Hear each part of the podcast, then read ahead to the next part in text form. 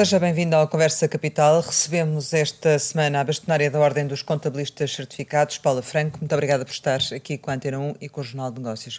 Como sempre acontece, começo por lhe perguntar o que é para si neste momento capital em Portugal.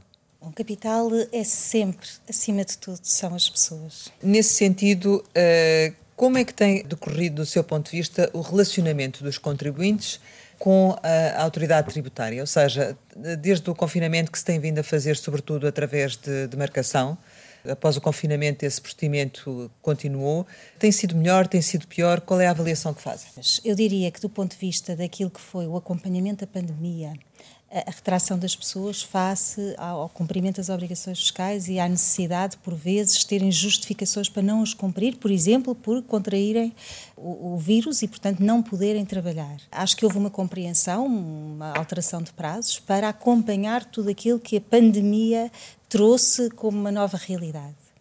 Mas depois também tem a outra questão, que nunca deixa de ser, que é a parte conservadora da autoridade tributária, que é a aplicação de coimas, que é muitas vezes manter inspeções em alturas em que não as devia ter mantido, em que se foi contornando as situações, mas a autoridade tributária tem sempre um bocadinho essa postura hum, de não compreender algumas situações fomos contornando a situação, os contabilistas, os empresários, conforme fomos podendo, numa altura em que uh, tudo parou, e se nos reportarmos a março, uma altura em que o medo se instalou, as pessoas não se queriam ver, os documentos não circulavam, porque estamos a falar de contabilidade, fiscalidade, obrigações tributárias, tem a ver com documentos físicos, com faturas, com documentos.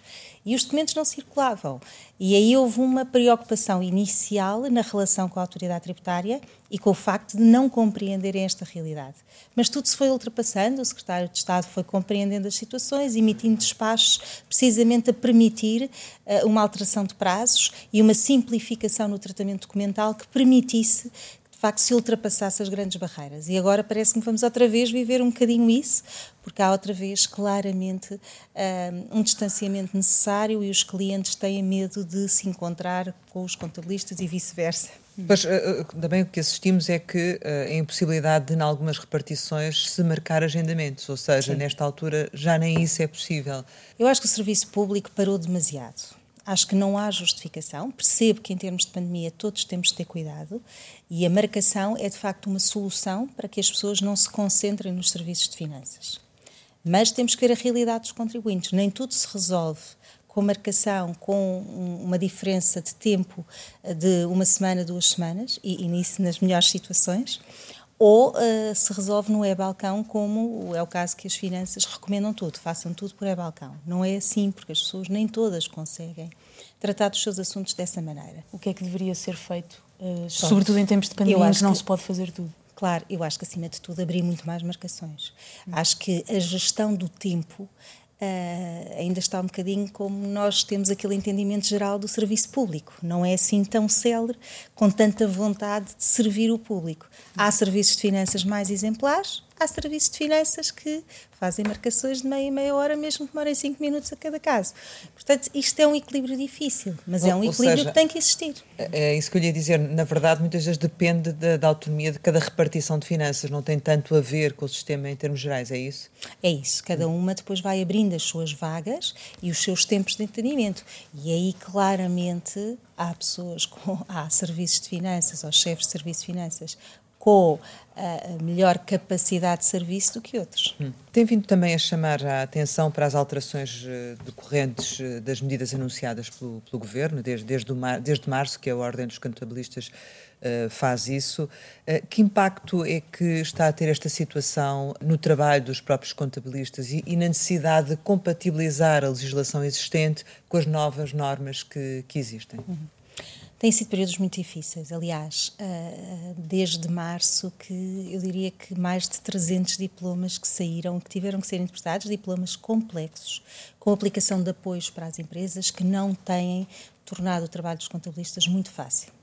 Mas, sem o trabalho dos contabilistas, e ainda que sendo difíceis, o dinheiro não chegava às empresas e as empresas não tinham sobrevivido. A verdade é esta, temos que ser realistas e o trabalho dos contabilistas e a informação que a Ordem foi trabalhando diariamente uh, na interpretação da legislação foi fundamental para que os contabilistas pudessem ajudar as empresas e as empresas pudessem recorrer aos apoios e sobreviver. Esse trabalho foi feito em complementariedade com o Governo? Também foi, obviamente, por exemplo, neste caso, a maior parte dos apoios vêm da Segurança Social. Nós necessitávamos de muita informação e esclarecimentos. Aliás, a, Ordem dos Contabilistas foi sempre alertando para os problemas que surgiam, porque uma das questões que acontece e que aconteceu mais ainda, de forma vinculada neste período, é que a legislação nem sempre é clara e objetiva, como sabemos. Quando se faz, faz pensando que realmente cobre todas as situações. Mas depois, quando analisamos as situações práticas, aparecem inúmeras situações que não estavam previstas. Período Trabalhamos muito em conjunto com a Segurança Social, Uh, mas, uh, claro que em muitas coisas fomos alertando para os problemas que existiam. Os primeiros processos, como toda a gente se apercebeu, tiveram imensos problemas, os primeiros pedidos de apoio, até que toda, todo o sistema da Segurança Social conseguisse absorver as informações, e isso foi, obviamente, sendo ultrapassado ao longo do tempo, com as sugestões que a Ordem fazia, que os contabilistas nos faziam chegar e a Segurança Social ia acolhendo para que tudo chegasse a bom porto, para que se conseguissem resolver os problemas. Mantêm-se atrasos na chegada dos apoios às empresas?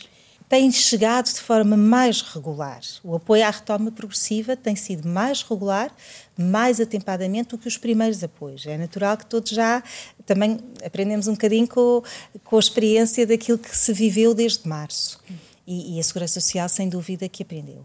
Agora, há muita coisa que tem que estar muito atento para evitar também situações que vão uh, acabar por de não deixar que o dinheiro chegue às empresas e quando as empresas precisam desesperadamente deles outra vez. Que situações é que são essas?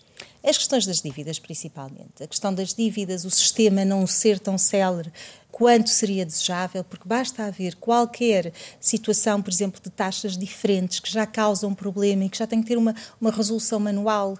E isso uh, são poucos casos na generalidade mas ainda, ainda assim são muitos e a Segurança Social tem que os tratar todos manualmente. E isso causa, obviamente, constrangimentos no recebimento. Este orçamento do Estado para o próximo ano vai complicar uh, ainda mais com novas medidas que, que, que traz uh, essa gestão?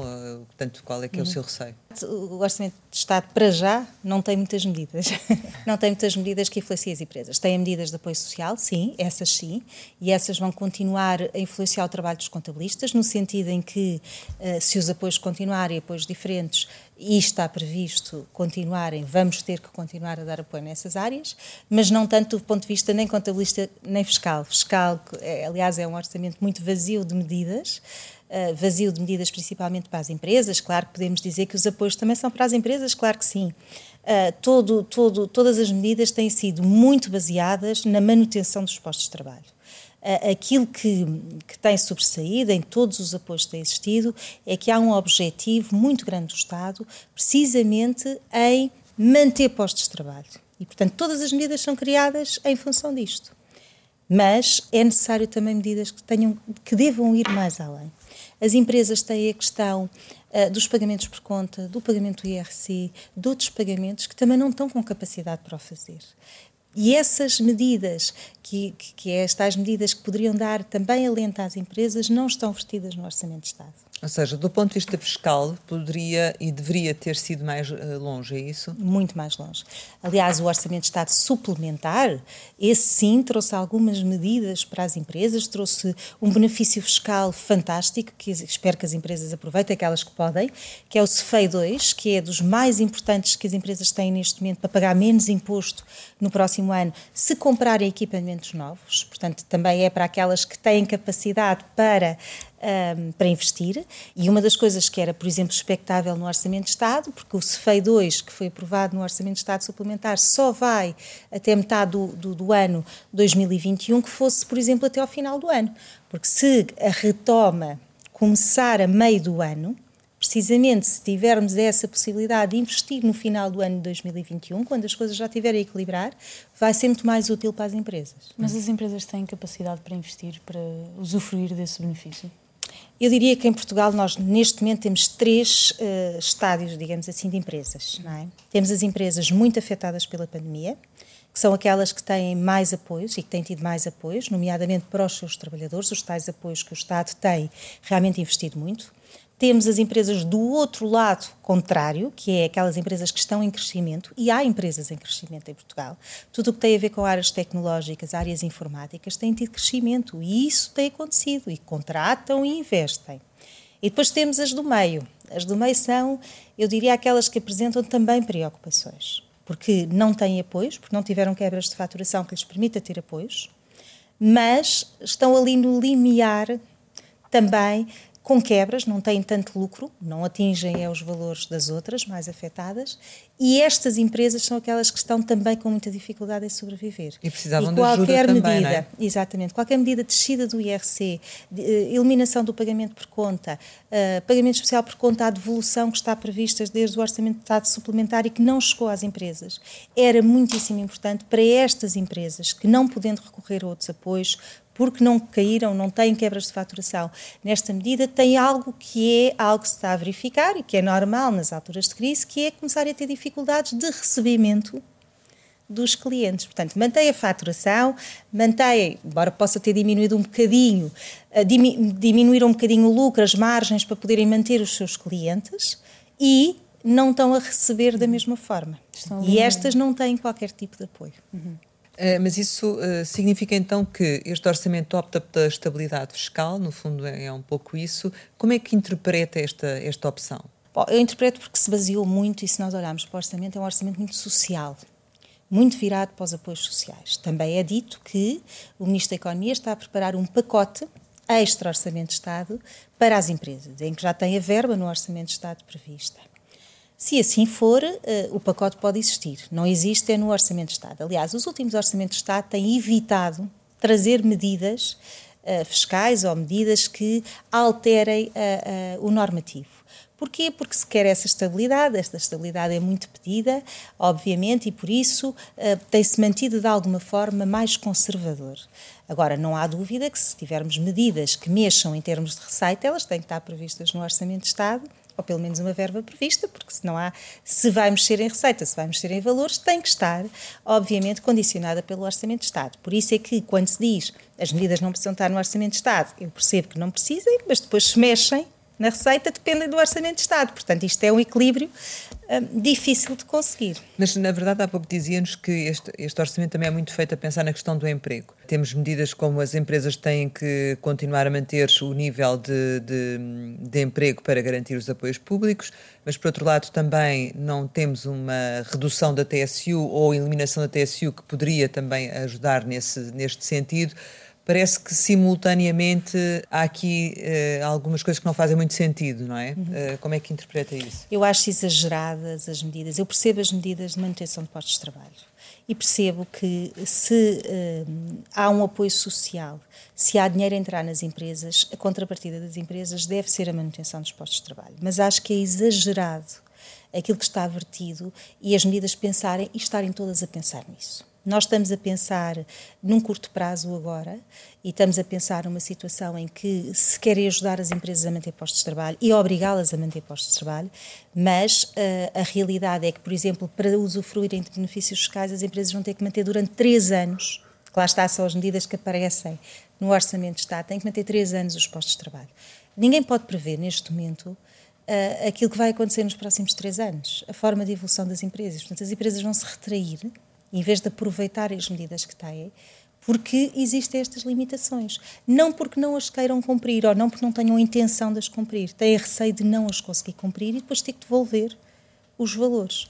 E isso, claro, que do ponto de vista económico, se pode levar uma empresa, por exemplo, a uma insolvência o facto de ter de devolver determinados apoios. Hum. Portanto, acho que é um bocadinho exagerado esta obsessão da manutenção dos postos de trabalho. Acho que é importante, claro que sim, todas as medidas devem ter alguns pontos em que, de facto, peçam esta manutenção, mas não de forma tão vincada. Tem insistido na, na tal necessidade de redução da carga fiscal em contraponto a estas medidas que lhe parecem exageradas. Há margem para isso? Há margem para isso. O IRC não é um imposto que tenha muito impacto em termos de orçamento.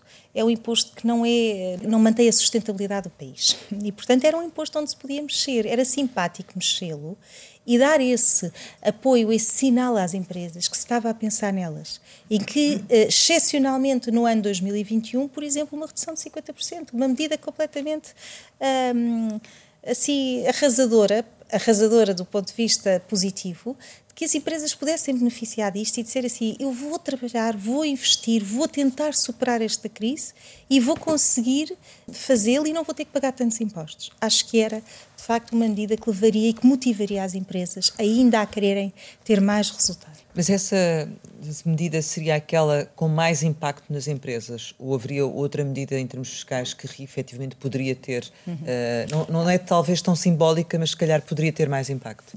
Não, não, pode, não existem muitas medidas. Porquê? Porque as empresas têm, basicamente, em termos de impostos, três ou quatro impostos que têm que pagar sistematicamente, que são os impostos relacionados com os trabalhadores, portanto, retenção na fonte e TSU. A retenção na fonte é dos trabalhadores, mas influencia o rendimento também e a taxa uh, de segurança social. Essa era uma que, claro, que qualquer impacto ou diminuição na taxa da segurança social tem um impacto enorme nas empresas e na tesouraria das empresas. Portanto, é o custo mais elevado que as empresas têm. O custo mais elevado das empresas, sem dúvida, que é a mão de obra e os encargos, os trabalhadores e os encargos com os trabalhadores. Mas aí temos que perceber que a TSU, se lhe mexermos, tem um impacto grande naquilo que são as medidas sociais que estão a ser criadas. Portanto, este equilíbrio seria mais difícil de ter.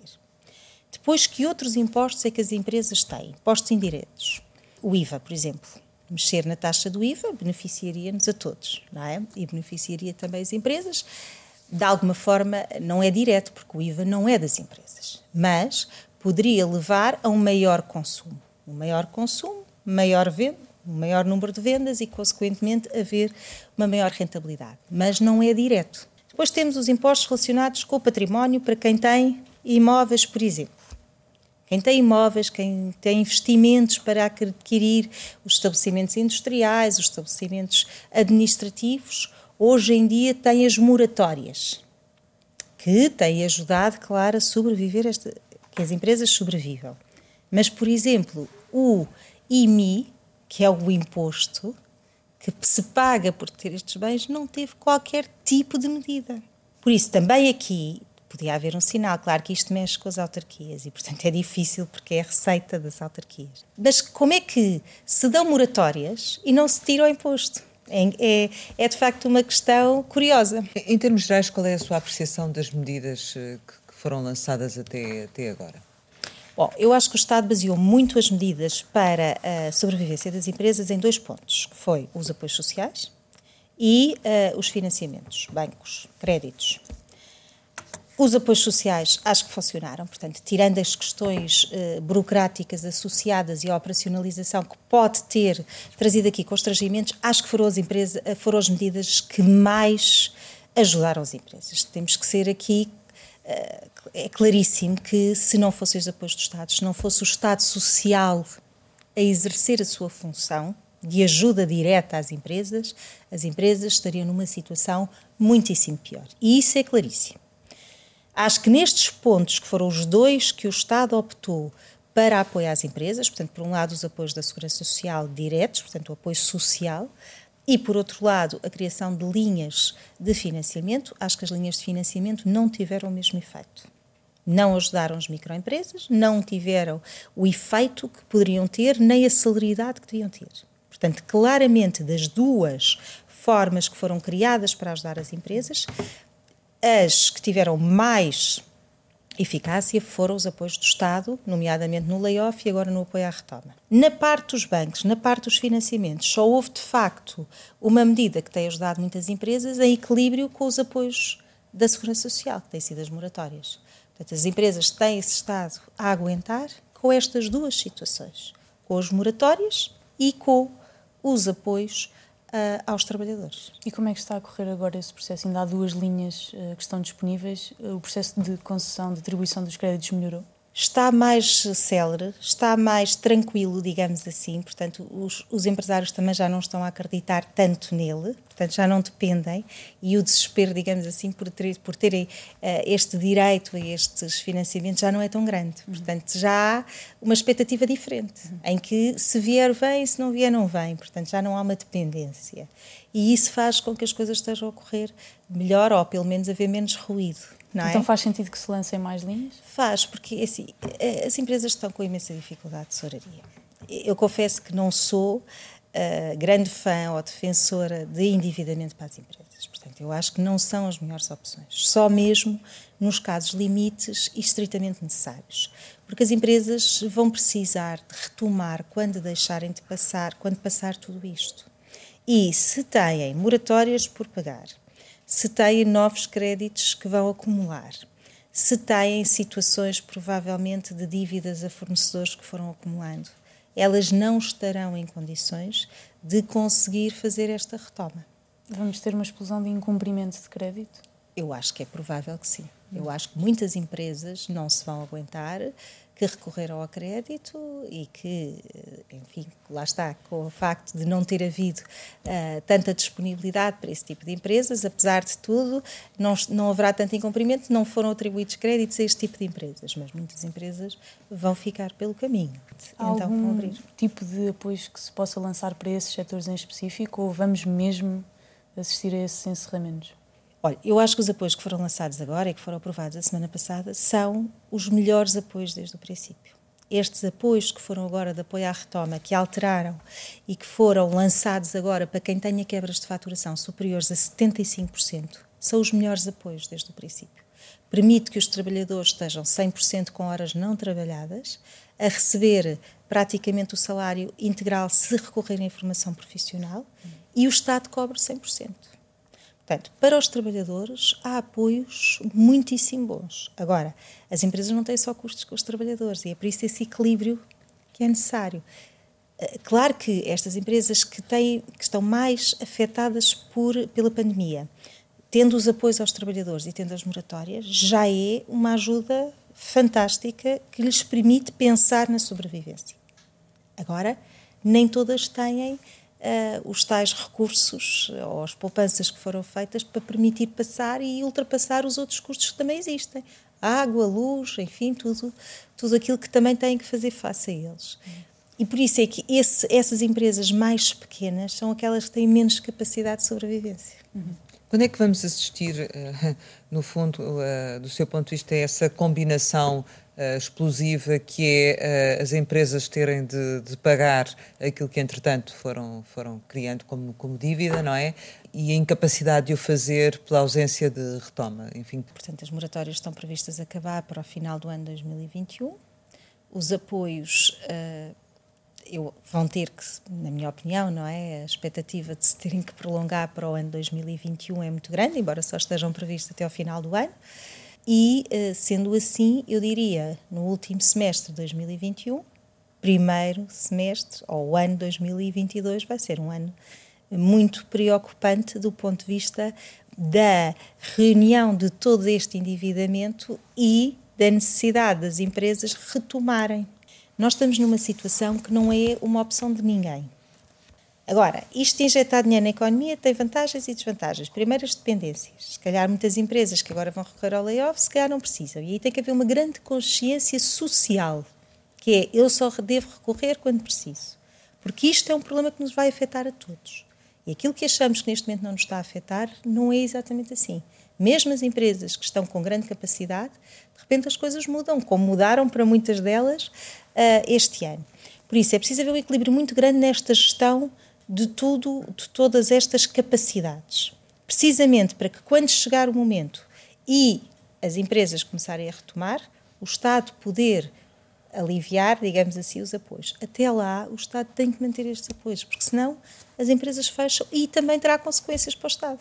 Uma das situações que, que denunciou foi, foi, o banco, o facto do, do, da banca estar a pressionar os contabilistas a prestarem falsas declarações, precisamente por causa da questão da, das contas de, das empresas apresentarem eh, déficits, quebras de, de, de faturação. Uh, no sentido de se candidatarem aos, aos apoios. A Ordem denunciou esta situação, denunciou mesmo também, ou abriu processos aos contabilistas também envolvidos neste, nesta situação. Em, em que ponto é que está este processo, tanto da, na ordem como ao nível da, da, investigação do Ministério Público, se é que uhum. tem conhecimento? Portanto, nós enviámos os processos para o Ministério Público, o Ministério Público já nos devolveu algumas questões, nós agora estamos a preparar as respostas para ainda fundamentar mais. Uh, isto são situações que, que, não se passam só agora, que já se passavam, só que uh, passaram a, a, ter muito maior, uh, foram muito mais recorrentes agora. Portanto, e isso tem que parar, porque de facto não é isso que se quer para o país, não é isso que se quer para as empresas e muito menos para os contabilistas que sofram estas pressões.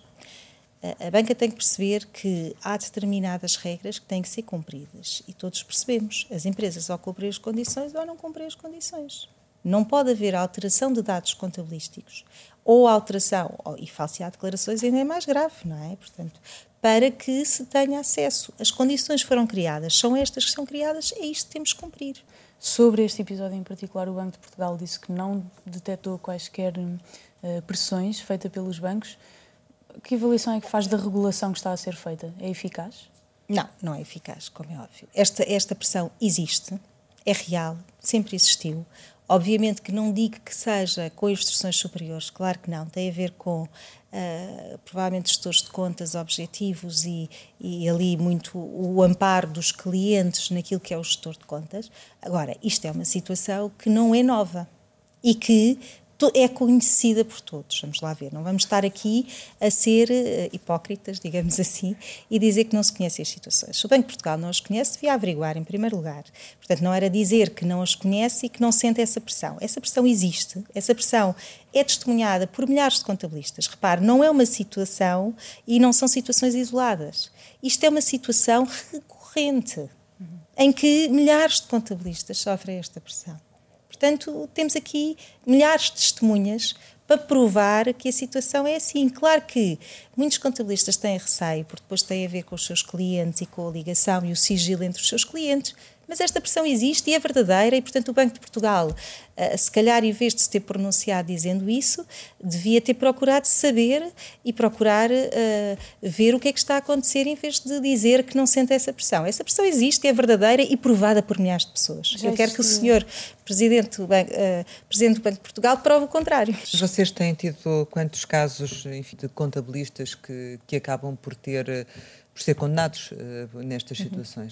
Não são muitos em termos do número de contabilistas, não é? Que exercem, que nós temos cerca de 71 mil membros, em que metade é que está a exercer a profissão, portanto 30 e tal mil.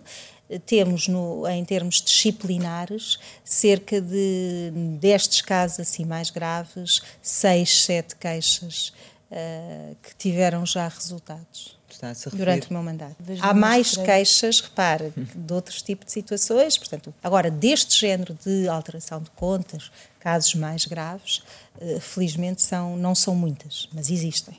Neste caso das linhas de crédito, tem que abrir um processo disciplinar uh, 11 contabilistas. Há algum resultado já? Ainda está em análise? Não, estão a ser averiguados. Agora têm que ser questionadas as partes. Isto é quase como um processo judicial. Em termos gerais, uh, têm defendido muito a questão da transparência. Do seu ponto de vista, as contas públicas são transparentes? Não. as contas públicas, sabe que as contas públicas, pronto, para mim, não me oferecem a, a transparência que deviam ter.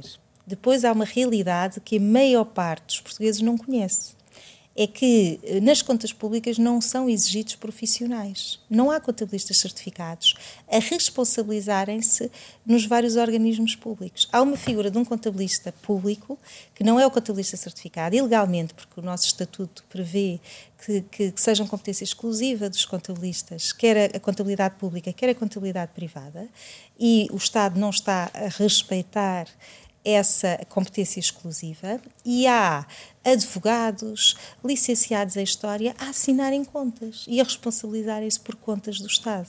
O que de facto é. é nos é institutos algo, públicos. É nos isso? institutos públicos, nos organismos públicos, e isso é algo que uh, a Ordem tem realmente chamado a atenção a isto. Muitos dos nossos governantes nem sequer sabem que assim é. Portanto, isto, isto já é algo uh, que vem de há muitos anos e criou carreiras, e portanto é o problema das carreiras depois na administração pública, o, o resolver tudo isto.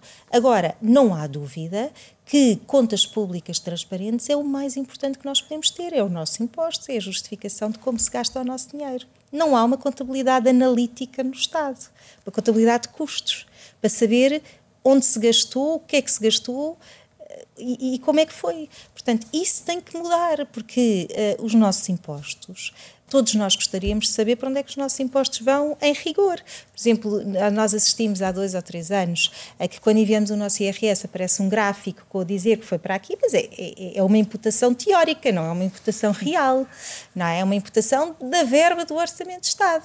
Agora, contas específicas e sabermos especificamente como é que são gastos, Uh, e as contas públicas não têm aquilo que deveriam ter em termos de exigência. Nem tem a certificação, então, do, do não, contabilista? Não. Há o SNC-AP, que, foi, que é precisamente a normativo contabilístico, que foi aprovado para ser e para mudar todo o sistema público, mas que está sucessivamente a ser adiada a sua implementação. Temos que uh, continuar a ser exigentes nestas matérias, a chamar a atenção de que não é forma de realmente de, uh, de continuarem a atuar. É importante ter profissionais qualificados nas contas públicas, por, por bem de todos, pelo bem do país, mas é, acima de tudo, necessário implementar procedimentos também de controle e de responsabilizar profissionais nestas áreas. Não são, por exemplo, uma das questões que, que, está a causar, às vezes, uh, alguma discussão e a atrasar este processo é que quem quer que se, quem se quer que responsabilize pela parte contabilística são os dirigentes intermédios da função pública e estes dirigentes intermédios têm uma função que, na minha opinião, é equivalente a um empresário numa empresa. E um empresário numa empresa nunca pode ser responsável pela parte técnica. Portanto, tem, aliás, há incompatibilidade. Há um, um por conflito. isso mesmo, há um conflito. Por isso mesmo é que o contabilista certificado tem que ser responsável nas contas públicas pela parte técnica e depois tem que haver um dirigente intermédio responsável pela parte das decisões. E os dois em conjunto, tal como nas empresas, é que vão assinar a responsabilidade daquilo que está vertido naquelas contas. Mas isso não acontece de todo ou não? Não acontece de todo. Há já muitos contabilistas na função pública e quando eles existem, normalmente assumem estas funções, mas é uma minoria. E nesta altura eh, essa vontade política existe ou também não existe? Ainda não sentimos que exista qualquer diferença, mas eu diria que numa altura como esta, em que vêm uh, muitos fundos comunitários, em que as contas públicas é preciso serem cada vez mais rigorosas, acho que era uma altura de se repensar e de, uh, ser exigente na, uh, nesta mudança legislativa. E na exigência de não adiar mais o SNCAP e de o introduzir de uma vez por todas. Qual é que é a sua preocupação, a preocupação da Ordem relativamente à gestão destes, destes fundos? Bom, os contabilistas certificados têm que ser o garante da utilização destes fundos. Porque uma coisa é sofrer pressão, outra coisa é não haver um contabilista sequer para sofrer, sofrer pressão. E, portanto, o contabilista público tem que ser o garante. É ele que conhece as contas, é ele que valida as despesas, é ele que valida depois os pedidos de reembolso que forem feitos. O contabilista certificado tem que ser a peça fundamental neste processo. Senão, acho que vai haver, primeiro, uh, muitos desvios, muita falta um, de justificação e de coerência naquilo que são as despesas, e, portanto, é fundamental que o contabilista certificado seja uma das peças mais importantes neste processo. Na garantia de que as despesas estão a ser feitas, que o projeto está a ser executado e que, pelo menos, as questões do ponto de vista formal. Depois, claro que o objetivo, uh, se atinge ou não atinge, isso já tem a ver com as atividades das empresas. Mas a parte formal daquilo que é o cumprimento, daquilo que é a verificação das despesas, o registro das despesas, tem que ser garantidamente feita pelo contabilista certificado. O problema que nós temos, nós temos, vamos ter vários problemas, não é? Que com, com tanto dinheiro a gerir. Por um lado, do lado do Estado e daquilo que são os investimentos públicos e esse dinheiro ter que ser Escrutinado e ter que ser garantido na sua aplicação e na sua utilização dos dinheiros públicos com contas públicas credíveis, e depois temos o outro lado das empresas que se vão candidatar a muitos destes fundos. E quem é que garante que as empresas estão realmente a tratar estes fundos da forma correta. E é aqui que eu digo que os contabilistas certificados têm que ter um papel fundamental. São os únicos profissionais que conseguem garantir que o dinheiro esteja a ser utilizado para aquilo que os empresários se uh, comprometeram. Mas isso não acontece na, atualmente? Não acontece porque não há, uh, não há uma obrigação direta do contabilista para, uh, para estes objetivos. Aliás, um contabilista normalmente tem que assinar os pedidos de reembolso, mas pode não ser o contabilista da empresa. E não há aqui uma relação direta entre os fundos atribuídos e o contabilista certificado. Portanto, como isto traz complexidade, traz mais trabalho, os contabilistas certificados normalmente no âmbito do seu trabalho não têm, eh, não, acabam por não ser motivados a ir e a abranger estas áreas. Por isso é que, daqui para a frente, a Ordem vai preparar muito bem os contabilistas em tudo o que são medidas, estas medidas e estes incentivos, para que eles estejam preparados para acompanhar as empresas.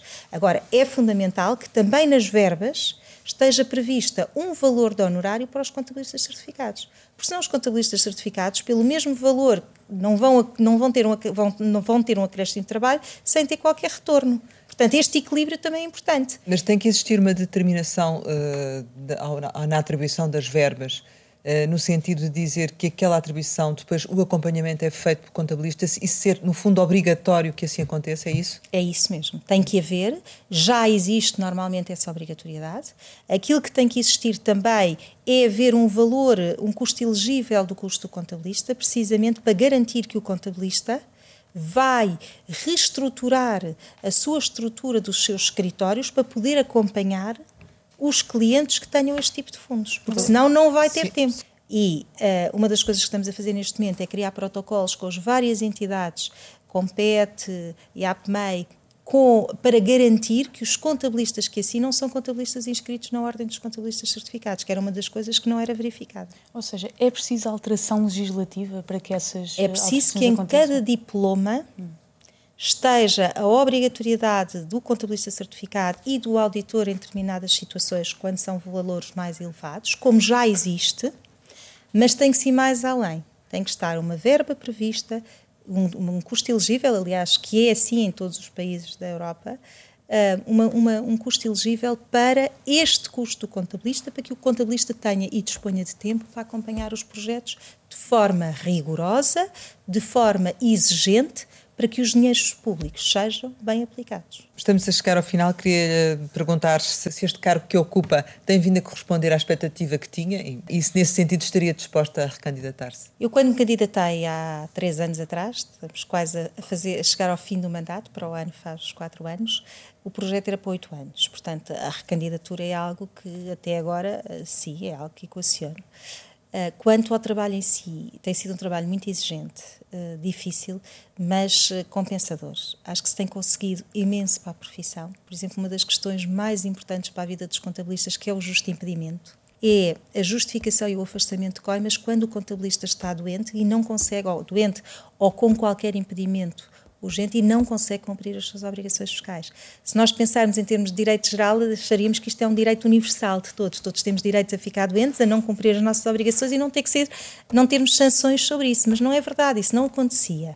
E por isso a consagração do justo impedimento foi algo uh, das situações mais importantes na vida dos contabilistas. E agora com o Covid, por exemplo, viemos a provar isso. Portanto, foi alargado ao Covid o justo impedimento por despacho do Sr. Secretário de Estado e quando um contabilista ou um escritório de contabilidade fica todo em isolamento profilático ou uh, mesmo com, uh, com Covid, há uma justificação para não cumprir as obrigações fiscais sem trazer consequências para as empresas e para o contabilista certificado.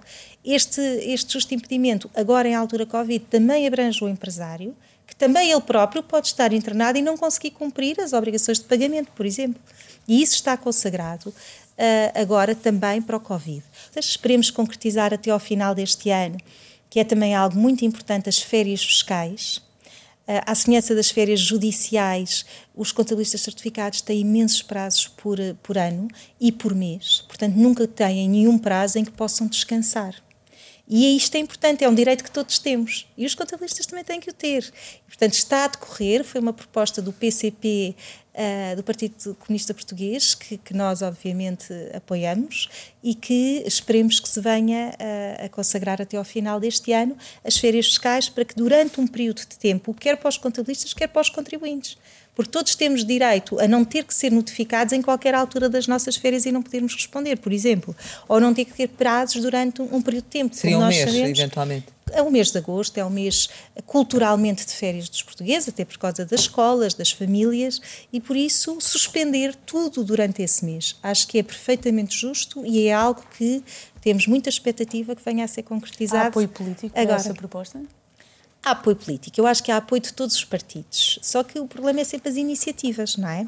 Uh, o Partido Comunista Português propôs isso no Orçamento de Estado para 2020 e propôs e desafiou o Governo a fazer um estudo sobre isso. O Governo depois não, não avançou muito sobre isso, mas esperemos que se venha a concretizar, uma vez que também uh, agora as maiorias não existem, portanto há aqui uma, uma vontade e um esforço que às vezes surgem uh, de vários partidos em conjunto e, portanto, eu acredito que sim, que vai ser aprovado até ao final do ano. Chegamos ao final e, como habitualmente, costumamos lançar algumas palavras para uma resposta rápida. A primeira é fisco. Intratável. Contabilista. Perfeito. Conselho de Finanças Públicas. Conselho de Finanças Públicas. Regulador. Parlamento. Importantíssimo na prevenção de medidas e na, na salvaguarda dos interesses de todos nós. Marcelo Rebelo de Souza. É uma figura interessante. António Costa tem feito um bom papel, tem estado com o seu jogo de cintura permanente a desempenhar um papel que traz confiança aos portugueses. Donald Trump? Pode ser que esteja de saída. Família? Fundamental. O equilíbrio de qualquer um de nós. Amigo? Indispensável. Algo que a pandemia uh, nos privou e que espero que se recupere. Pandemia? Algo que esperemos que essa palavra saia do dicionário. Sonho? Que os contabilistas atinjam aquilo que é o máximo em termos de respeito da sociedade, que a sociedade respeite o contabilista certificado acima de tudo e Portu... o sinta como um parceiro. Portugal. Um grande país, o melhor país para viver. Paula Franco, muito obrigada por ter estado aqui com a Antena 1 e com o Jornal de Negócios. Pode rever este Conversa Capital com a bastonária da Ordem dos Contabilistas Certificados em www.rtp.pt. Regressamos para a semana, sempre neste dia, esta hora, e claro, contamos consigo.